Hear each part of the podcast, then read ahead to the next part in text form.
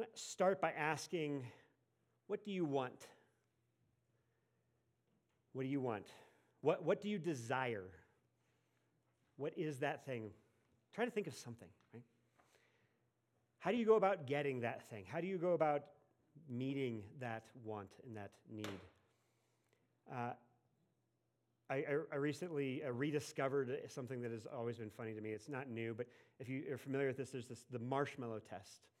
Uh, and this is the, the test for delayed gratification in kids, right? You can, if you Google marshmallow test kids video, there's a lot of entertaining footage you can watch, okay?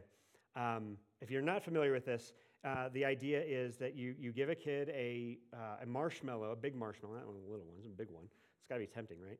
Um, and you tell them, if you wait until I come back in the room, like five minutes, right? If you wait to eat this marshmallow until I come back, you can have two marshmallows.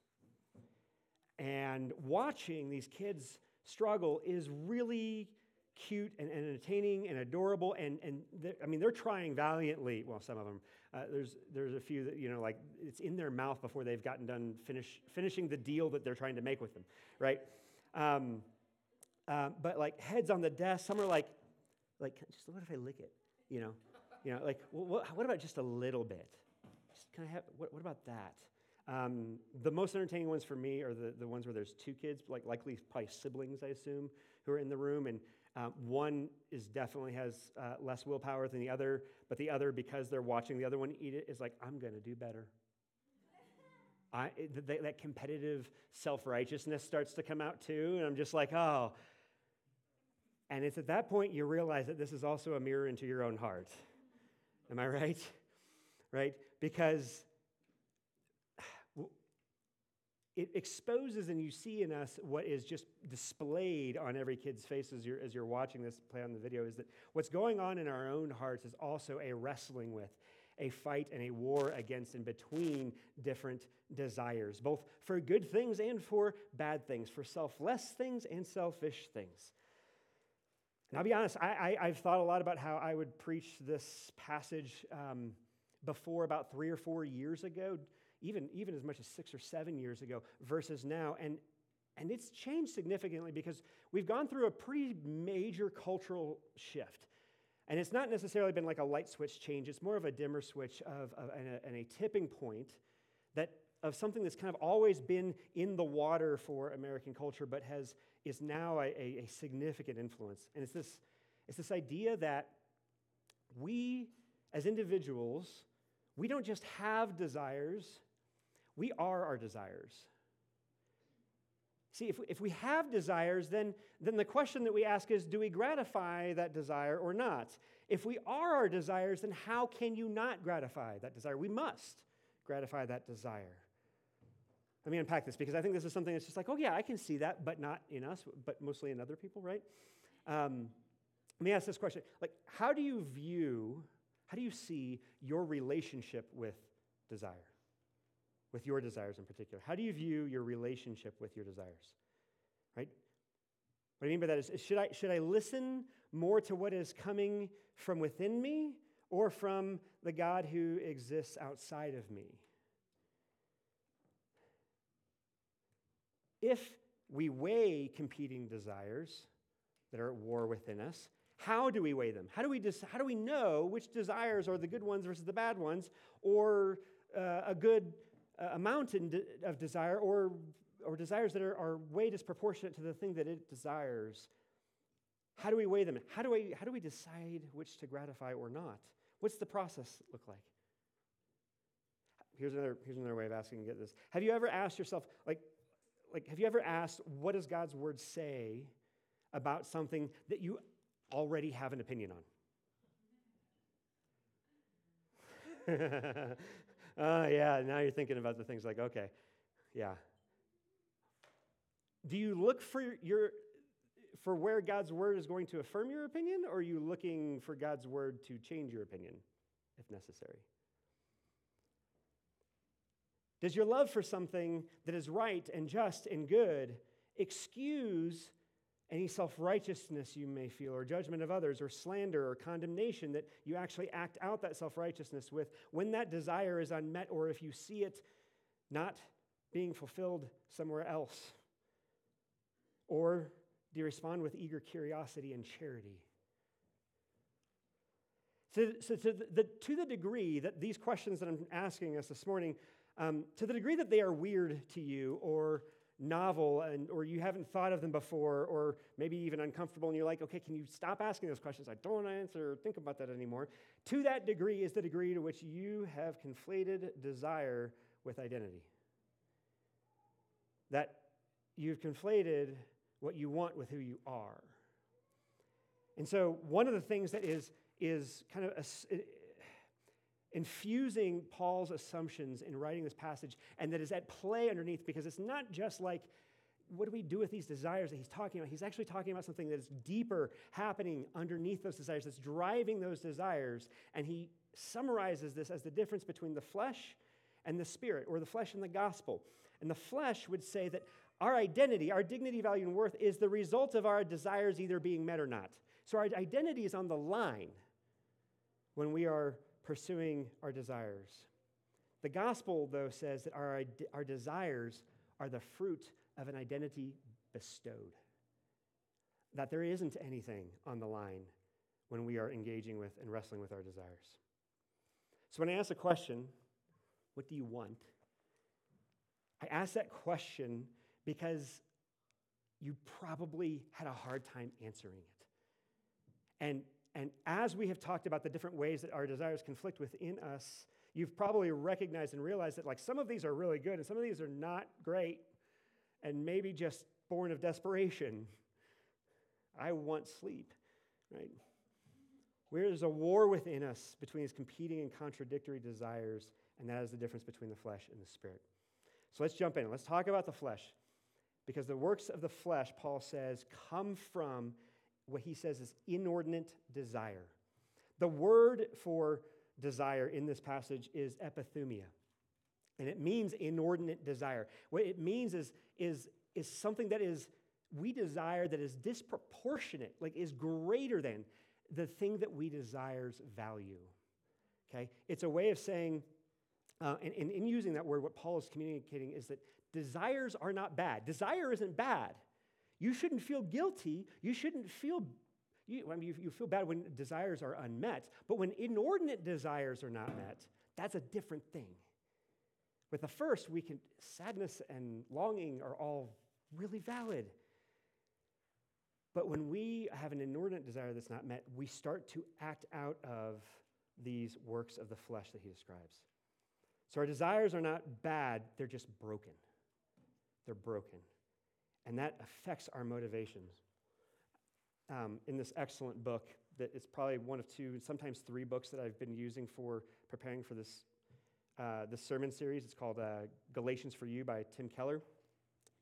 Uh, he says in here, a motivational system, because this is what an inordinate desire is, a motivational system is centered on a goal that the imagination finds beautiful and desirable. This goal generates what we perceive as needs and manufactures drives to attain them. The sinful nature is really our old motivational system with its own goals and thus its own needs and desires still somewhat intact. It is focusing on some object that is in itself good, but which it turns into an idol by which we seek our salvation. And as an example, he says that, you know, I can have my worth if I am loved, I, if I have a good career, if my children love me, and which finally then creates over desire for that idol. Paul, in using the language of the works of the flesh, is telling us that that inordinate desire is also remarkably effective. it produces a lot of things, it produces a plethora of fractured and a diversity of things. And he describes them in verses 19 through 20. He says that this, these works of the flesh are evident sexual immorality, impurity, sensuality, idolatry, sorcery, enmity, etc. If you would keep that up on the screen for a minute, I want to I want to break these down because I want you to notice that these are not just actions. They're also attitudes. They're not just behaviors, they're also something deeper, closer to our beliefs. They're, they're in the heart. The first three are sexual in nature and have to do with sexual desire. There are two uh, that are around spiritual desires. And, and, when he says idolatry and sorcery, he's, he's actually, in this context, in this case, talking about something very literal that is around the Galatian church. He's saying that, like, yeah, I know these things exist, right? An actual specific cult that worships other gods and has, they, those gods have names, right? He's not talking about like a, a um, an implicit idolatry, it's an explicit one. But both of these things are, uh, one, one is a substitute for God. That's what idolatry is. Sorcery is just faking the work of the Spirit. It's trying to manufacture the work of the Spirit without the Spirit's involvement. The last two are actually about substance abuse because the, the or, when he uses the word orgy, he's talking about a, it means literally drunken gathering, okay? And so it's talking about um, um, feasts and parties that are um, debaucherous. And so it's about substance abuse. All of that, those that I've been talking about, those are expected. If, if, if Paul is talking about works of the flesh, his audience, the Galatian church, would have been hearing from these Judaizers, um, these, these, these Jewish Christians who are trying to pressure them into getting circumcised so that they are not like the rest of the Gentiles around them, which is this description, um, but are instead actually saved now and part of God's people. And so, in the middle of all these, he drops this bomb. There are seven words talking about the kind of hedonistic environment and the culture around the church. And then there are, there are eight words to describe something slightly different. Smack in the middle of that are words that describe how these works of the flesh destroy relationships. There are four that are attitudes strife, selfish ambition, um, this kind of envy and coveting. Uh, when it says jealousy, that's a different kind of envy. It's one that's inextricably linked to ego and comes out of ego. Uh, enmity, even which is, which is another way of saying hatred, like hate, actual hate. Then there are four that are more the results of those attitudes or the, the embodiment of those attitudes in a community. And those are rivalries, or pugilism, just conflict, uh, fits of rage, which is about lacking restraint, uh, dissension and broken trust, uh, factions and divisions. Uh, you could summarize this as polarization. And so, in a very real sense, Paul could be describing American politics and or Christian Twitter.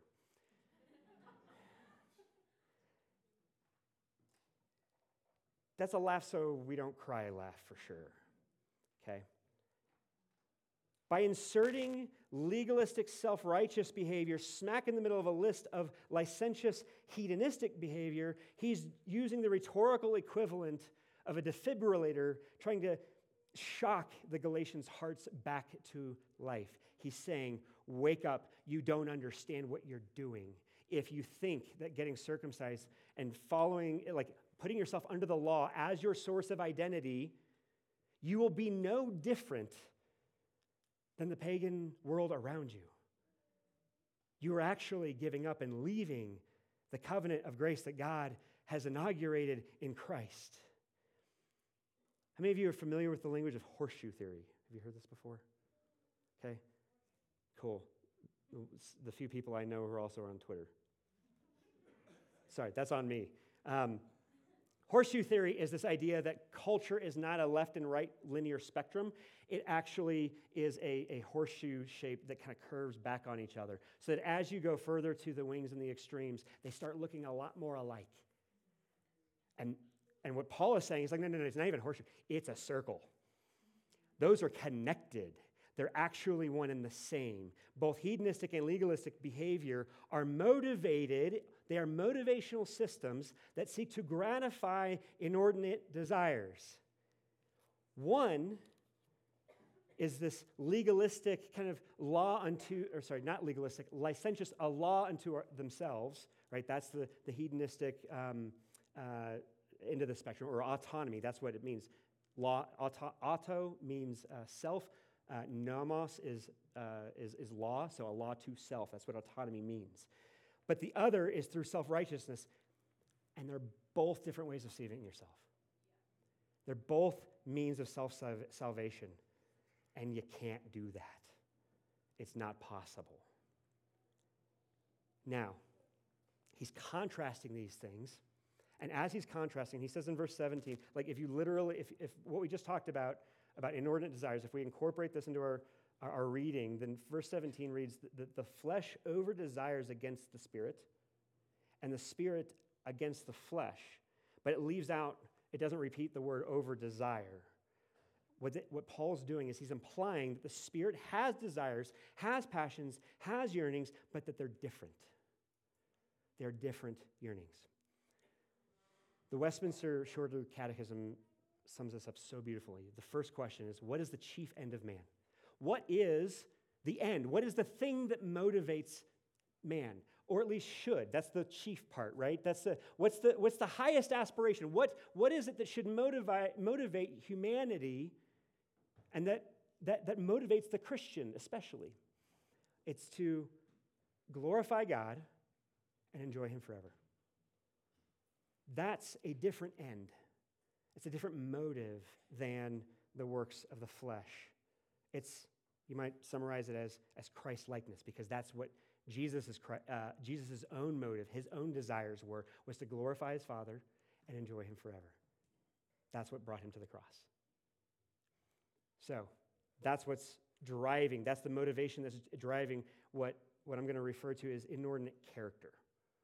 This is implied. I'm not using the same, I'm not, it's not as, as explicit of a parallel as with inordinate desire is, but is, that is what the fruit of the Spirit is. Let me read, reread verses 22 through 23 to refresh our memory.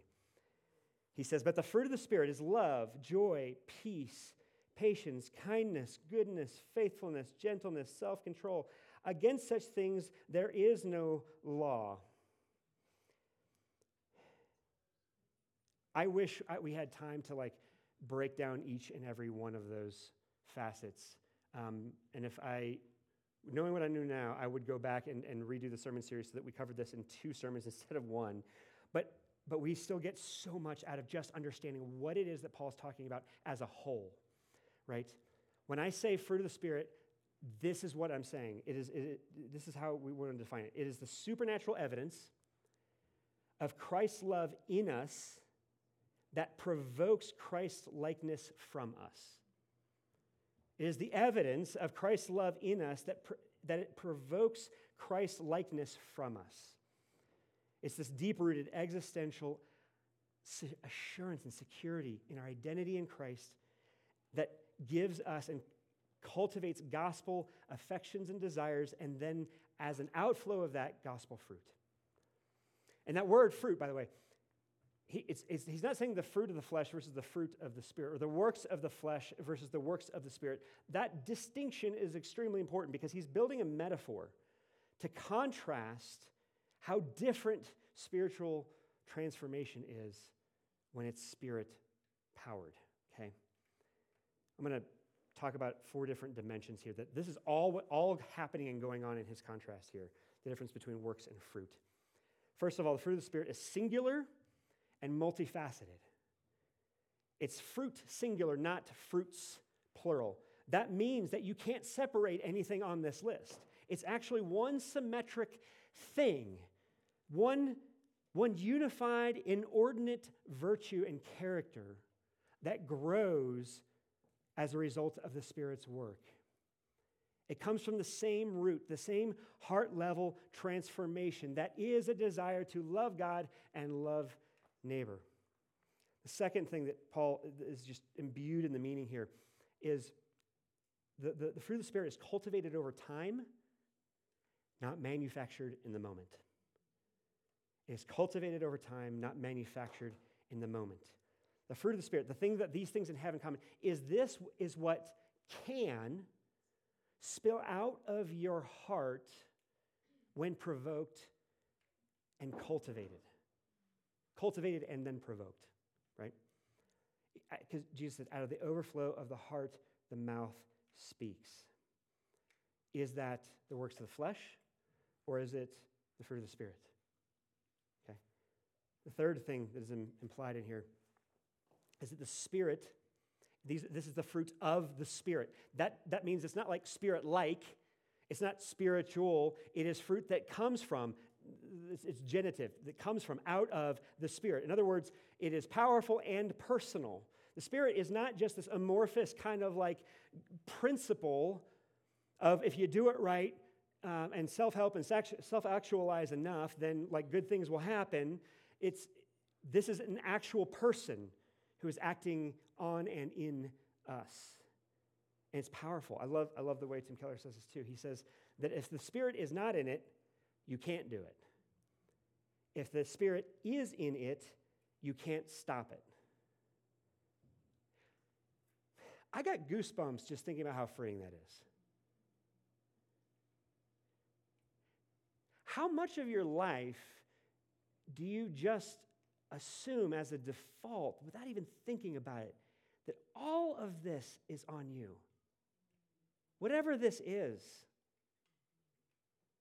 you have the very Spirit of God, the third member of the Trinity, actively, intentionally, and proactively, lovingly working in you to cultivate Christ likeness.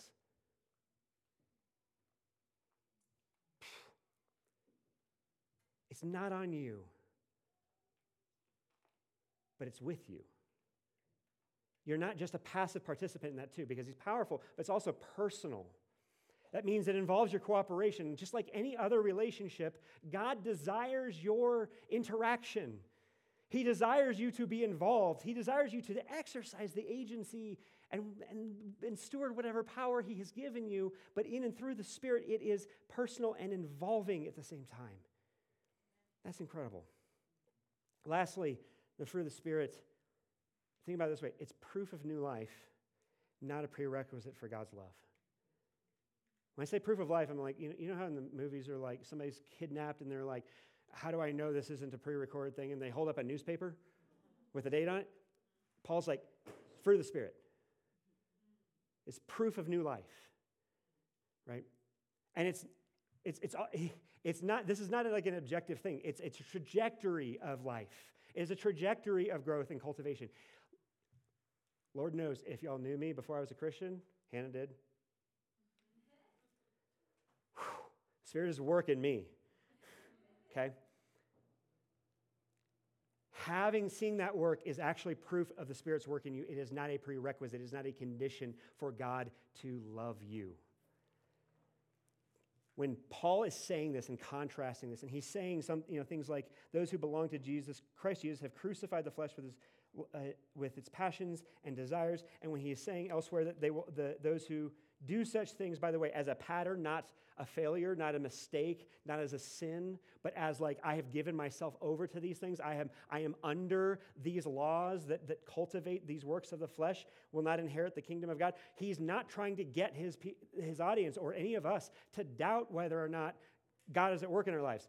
He's trying to assure us that he is. He's trying to assure us by telling us that, like, just because everybody else is mad about something, and if you're mad, you're not, if you're not mad, you're not paying attention, shove that crap, okay? Paul's saying that's nonsense. That's not trusting God to do his work and to renew all things. You do not need to participate in that. In fact, if you do, you are no better than the things that you are saying are a problem. You're actually contributing to the equal and opposite error. And that's why you can be joyful in circumstances that are not enjoyable. You can be patient in circumstances that are forcing urgency. That is how you can be gentle with people who are not. It is how you can love those who hate you instead of hating them in return. That requires the Holy Spirit's help. You cannot muster that up on your own. If you doubt that, then you have reached a level of privilege that I cannot comprehend, and I am, would love to hear more about it. His point is this is how you know you're already saved, and you do not need any circumcision of the flesh because you have something better. You have been circumcised in your heart. You are set apart God is at work in you. Now, up to this point, everything we've talked about in this passage so far is very descriptive. He's kind of uh, he's, he's kind of like outlining a map uh, uh, of things so that you know where different things are and where you are and how everything is situated in relationship to each other. And then he says to live by the Spirit, to walk by the Spirit. And that begs the question how do we do that? How do we live by the Spirit? How do we keep in step with the Spirit, as he says in verse 25? Um, to answer that question, I, before I even read the passages that we're going to, um, a couple of you have asked me like how my week's been already, you know, this morning, and uh, it's been a really sad week for me. Um, man, um, I was quoted Tim Keller twice this morning, and um, if you didn't know, Tim Keller's a pastor. He planted Redeemer, New York, um, and he's an incredible pastor. He's written I, more books than I can count. I literally, I thought I had them. I don't have all of his books. Okay, you, I know you've heard me quote him many times. Protestant Pope, etc. Okay. Three years ago, he was diagnosed with pancreatic cancer and given a year to live, and he lived two more years than anyone thought he would. A gift, and he passed this week. Um, and I have several, somewhere between several and a dozen friends who um, know him and know how much he has poured into them personally. And just a lot of grief this week. Um, and if you, if you want to see something incredible, this will be the one and only time I ever encourage you to go on Twitter. Look for the, ha- like, search for the hashtag, thank you, Tim Keller. Um, he has written books and he is, he is brilliant and he is, he is known for his brilliance. But the difference between mere genius and something that is actually compelling is the fruit of the Spirit. It is a love, it is a, a love, a joy, a peace, a patience, a kindness and goodness, faithfulness, gentleness, self control. That is categorically irrational and by the world's standards, foolish. If you don't know who Tim Keller is, it is okay, but you just should know that the table, if it did exist apart, humanly speaking, if the table did exist apart from Tim Keller's ministry, it would be, this would be a very different church. I mean that directly and indirectly. If you, if you know what church planting is, Tim Keller, um, again, humanly speaking, and not only exclusively, but primarily, is the one who, who, who catalyzed church planting in the early 2000s. Um, Hannah and I got to be a part of the fall church international church planting intensive at redeemer which we got to spend a month in new york with tim keller and his staff learning how to church planting from the literal og godfather of church planting is incredible his books like i literally i have conversations with other pastors who are like I'm really nervous about plagiarizing Tim Keller because I've been so shaped and formed by him, I don't know what is actually coming from me versus has come from him, and I just forgot anymore. Has definitely happened here, okay? I say all this because Tim Keller, not because of his brilliance, but because of his inordinate character, managed to get Twitter to stop arguing for 36 hours and express gratitude for him. That is a supernatural work of God, okay? I say this because he has many thoughts about and has demonstrated and lived what it means to live by the Spirit. And I'm going to be referencing several of them this morning. Okay, first, let me refresh your memory of verses 24 and 25. Because this is what Paul says. This is where he moves from descriptive to to prescriptive in the sense of calling us into something. He says, Those who belong to Christ Jesus have crucified the flesh with its passion and desires. I want you to note in this that he is saying that this happened. This isn't the imperative part. He's not saying crucify the desires, he's saying, No, that's done. Jesus did that on your behalf. And therefore, if we live by the Spirit, because we've been made alive by him, then let us keep in step with the Spirit. Well, how do you do that? He's using language that would evoke familiarity with, and this is where anytime this topic comes up with Tim Keller, this is where he goes. It is in Psalm 1, which says, Blessed is the man who walks not in the counsel of the wicked, nor stands in the way of sinners, nor sits in the seat of scoffers. Note, by the way, you're walking, and over time you start, you stop walking and you stand. More time goes by, and then you start to sit in it. In other words, you are more stuck and enslaved to works of the flesh. But his, so the blessed is the man who does not do this, but his delight is in the law of the Lord. Now, I know we're talking about the law, we're talking about being under the law. Read this as the word of God, as the law of the Lord. That's what the psalmist is getting at. And on his word or law, he meditates day and night. He is like a tree planted by streams of water that yields its fruit in its season, and its leaf does not wither. In all that he does, he prospers. The wicked are not so, but are like chaff that the wind drives away. Modern translation could say a tweet that everybody forgets. Okay? The first thing, the first way that we walk by the Spirit, the first thing we do in walking by the Spirit and keeping in step with the Spirit is to saturate our hearts with living water. That's what verses 2 and 3 are articulating. And that's the identity piece that we started this with. The more that you imbibe what Jesus has done for you, the more you will do for others what Jesus has done for you. The more that you center on and revolve around your heart and your life around word and prayer, the more that it will shape you and affect you, and the more it will do so over and above anything else. When Tim Keller was asked, and this is, this is after his diagnosis for, for cancer. So he's literally thinking, like, I, I have days, months, days, however long left. He's asked, is there any, what, if there was anything that you could have done differently as a pastor or in your life in general? Like, this guy, like, he's brilliant, okay? And he's had a lot of chance to think about this. His answer was, I wish I would have prayed more.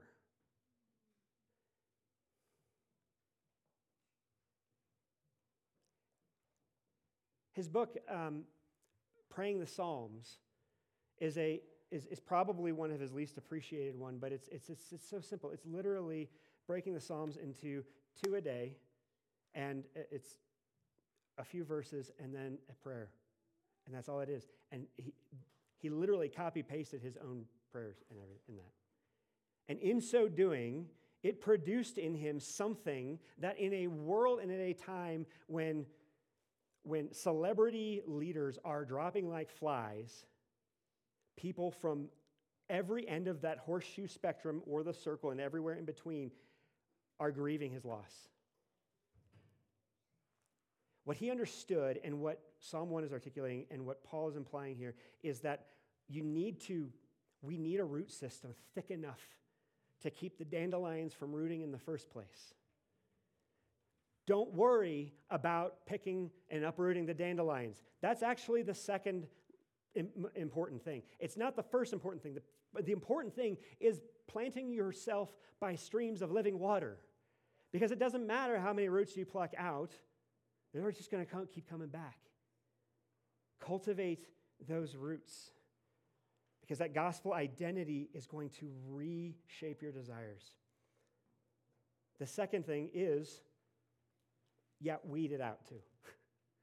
to reject the way of scoffers. Don't walk in the counsel of the wicked. Don't indulge and gratify the flesh such that you are doing the, and, and you know if it's gratifying the, the inordinate desires of the flesh, if it's coming out like enmity, strife, jealousy, fits of anger, rivalries, dissension, divisions, envy. Okay? Reject that. Don't participate in it. Don't indulge it in yourself. When you notice it, kill it. Kill it with grace, not conviction, not condemnation. And let me just be like, let me, I'll be, let me be really blunt right with this. One of the other symptoms or dimensions of this, like, we don't just have desires, we are our desires, is that we think that we have permission to hate and demonize people if we are right and we are wronged. If we have been wronged and we're right, then we It doesn't, then if we're right, it's okay. We can, we can do that. We can slander. We can indulge in our self righteousness. We can judge and look down on others. And, and, and at, its core, what this is saying is, is that having a, a Jesus ish experience of being persecuted or oppressed or whatever else, however you frame it or, or express it, having a Christ like experience bestows Christ like authority and righteousness, but without Christ like character or love.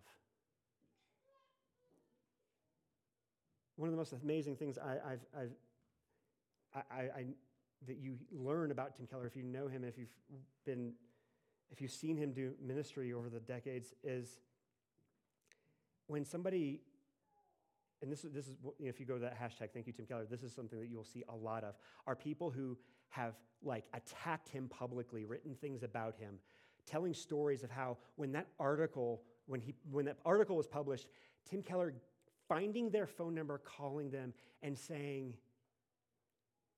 Is there, do I need to repent of something? Do you see something that I don't? Please tell me. Because I just want to understand where you're coming from. And it's not a trap. Right? He's not doing that to like to kind of condition that person to letting their guard down so he can let them have it. He actually meant it, y'all. The only way that that is possible is if you gaze at the cross and you hear Jesus saying from the cross, Father, forgive them. They know not what they do when they are the people who are crucifying him. And you start to realize that he says it about you too. When he says, Father, forgive them, they know not what they do, the they isn't the people you, that disagree with you, the they is you. That changes you.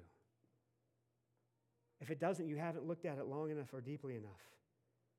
You see, we don't need scoffing. That's a clanging cymbal at best, Paul says in 1 Corinthians 13. It's easy. We, you don't need Jesus for that, actually, at all. The world is full of the, you know, this gospel of being wronged makes me right. It's full of uh, exhibiting this kind of, not this otherworldly freedom to love and, and this fruit of the Spirit that I'm trying to describe, but this, uh, this worldly enslavement to outrage and works of the flesh. See, part of the switch that happened is that, right, if, if character is destiny, we have started to um, look to people for wisdom and guidance who, um, who are modeling publicly not inordinate character, but an inordinate desire and an ability to meet and satisfy that inordinate desire. And we're like, okay, we want to, that's, that's who we should we should be formed and shaped by. That's who we should follow because then our desires are going to be, we'll feel like the, you know, we have dignity, value, and worth too. Our world is broken. Christ's ends with our means will never cultivate fruit of the Spirit. It will only guarantee blind hypocrisy that is either at least on par with, if not outpacing, how whatever it is we think others are wrong about or whatever it is we've been wronged for. The last thing is this, and then I'll jump into the Q&A.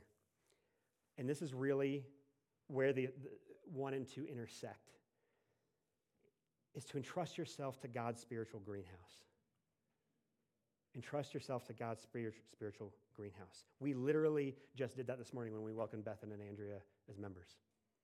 They've entrusted themselves to God's spiritual greenhouse. Paul is saying that if you want to cultivate fruit of the Spirit, then don't you can't, well, this is, this is not, Paul's not saying this here, he's saying this elsewhere. I'm pulling this in. Don't treat the church, the spiritual greenhouse, like a Hobby Lobby. Okay? What I mean by that is if you've been in Hobby Lobby, you know there's a lot of fake fruit in Hobby Lobby. It's made of plastic, right? You never go to Hobby Lobby when you're like, I want to do something really intentional and long term. You left because you're right. You know I'm right, right? It's been, oh, crud, I really need this one thing to round out this other thing that I'm doing, and it'd be really great. I'm just going to Hobby Lobby and I'll get it, and it's awesome. And oh, wow, there are some really weird slogans and kitschy things here. Um, that fruit doesn't satisfy. It doesn't even taste, it doesn't taste good at all. I mean, I, I haven't tried pushing, breaking the metaphor here. Okay? It doesn't satisfy. And if you treat the church like that, it's not going to feel like a greenhouse. And I, and I get it because being in a greenhouse is hard. If you are the plant, if you are the thing the greenhouse is built for, and, and not the, the, the thing that the, uh, you are not the desire that the greenhouse is intended to satisfy, right? Then you're going to get pruned. The good news is, Jesus says that it's the, it's the branches on the vine that are bearing fruit that get pruned. Great reward and incentive, right? Cool. Pruning hurts. But we need, we, need, we need way more than a pep talk. We need pruning. And that happens in a place where the fruit of the Spirit is cultivated, not just individually, but communally. Entrust yourself to the only institution that God gave the world and, and for that very purpose. This is why Tim Keller, I am convinced, this shaped and formed his own maturity and character more than anything else. And this is what kept him from becoming another celebrity leader or preacher or pastor. Is he understood this part. He invested in church planting, planting more local spiritual greenhouses, just like this one. Literally invested in this one. Okay. He knew that and understood that because him himself as a leader was so committed to that that when they planted Redeemer and everybody was wanting flocking to this church because they wanted to hear him preach, he he split it intentionally. And so there's four different campuses that ended up becoming their own churches like 10 years ago now 15 years ago they made this decision before he even retired. And he would just rotate among the churches and not tell anybody where he was going to be on a sunday because he didn't want them there for him. They wanted he wanted people there for jesus we have this incredible gift the church is god's second greatest gift to his people the first is himself the second greatest gift is a spiritual incubator and kingdom outpost that bridges all humanity between the garden in Eden and the garden city in the new heavens, new earth. God is good. Okay, let's see what questions we've got. I've run a little long, so I'm going to. Okay, we got one. While we don't want to contribute to the problem like racism, is it Christian faith to be angered by injustice or to live peaceably ourselves and not worry about larger social issues.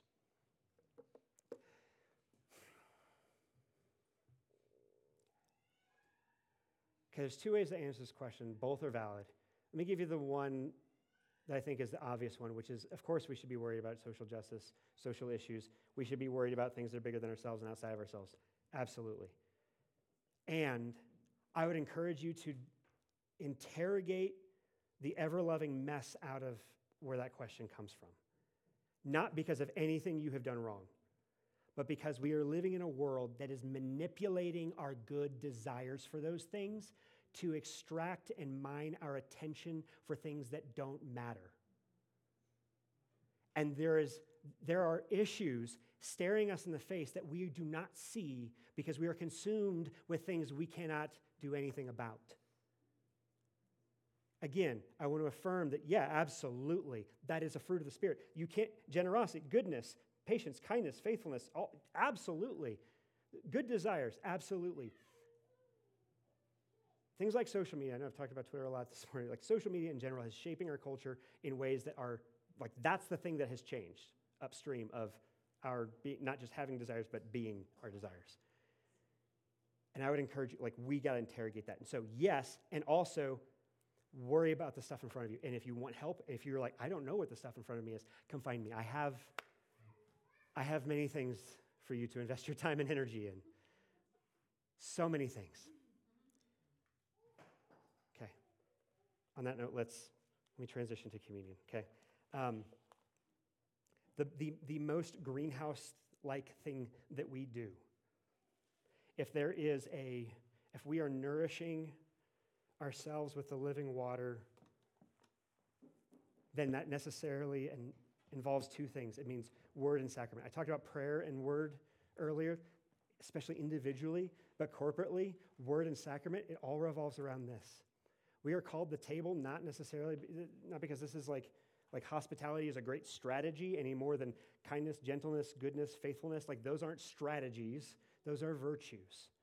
Those aren't things that we embrace and pursue because, you know, they work. Those are things that happen to us when we embrace God's love for us. And it's beautiful that Jesus On the night that he was betrayed, the thing that he wanted to leave with his disciples and the image that he gave to them was to say that this bread is broken and, and is my body and is broken for you as I am going to actually and epically and ultimately be. And likewise, he took the wine, he poured it out, and he says, This wine is the blood of the new covenant. It is given for the remission of sins. It is sealing you from condemnation and to belovedness. That is not something that you do. It is not something you can do. It is something that I have done. It is finished, he said. As often as you eat this bread and you drink this wine, you are being nourished. You're, and you are proclaiming that there is a different way than the inhospitable climate of this world. That there is an age that is breaking in, and in that, while we are waiting for it to come in its fulfillment, that there is a greenhouse, there's an incubator, there's an outpost of grace and mercy and truth and love that you do not have to suffer without. Come in and welcome. If you're hungry, if you desire that, this table is for you. And I'm going to pray in a minute, but as soon as 8 or 10, come on down anytime as, as Elle is leading us in, in worship. And as soon as 8 or 10 of us are circled around, we will share the bread and wine together. And we will center our family around what Jesus has done on our behalf. And we will rest in his grace and trust in him to produce the fruit that we need. Let's pray. Jesus, we need you, O oh Lord, we need you. We sing these words and we don't even know how true they are. We also don't appreciate or realize how much you satisfy those needs and, and what you have done on our behalf. Lord, help fix our eyes on your cross to keep in step with the Spirit and to walk according to the Father's will. Help us to glorify you and enjoy you forever because that is the desire, the only desire that fully humanize, humanizes, restores, and loves like you have loved us. Lord, thank you. Thank you for Tim Keller. Thank you for his ministry. Thank you for his the fruit of the Spirit that you have cultivated in him and for his contributions to this church, which are innumerable and invaluable. Lord, continue to build your church. In your son's name we pray. Amen. Come and eat.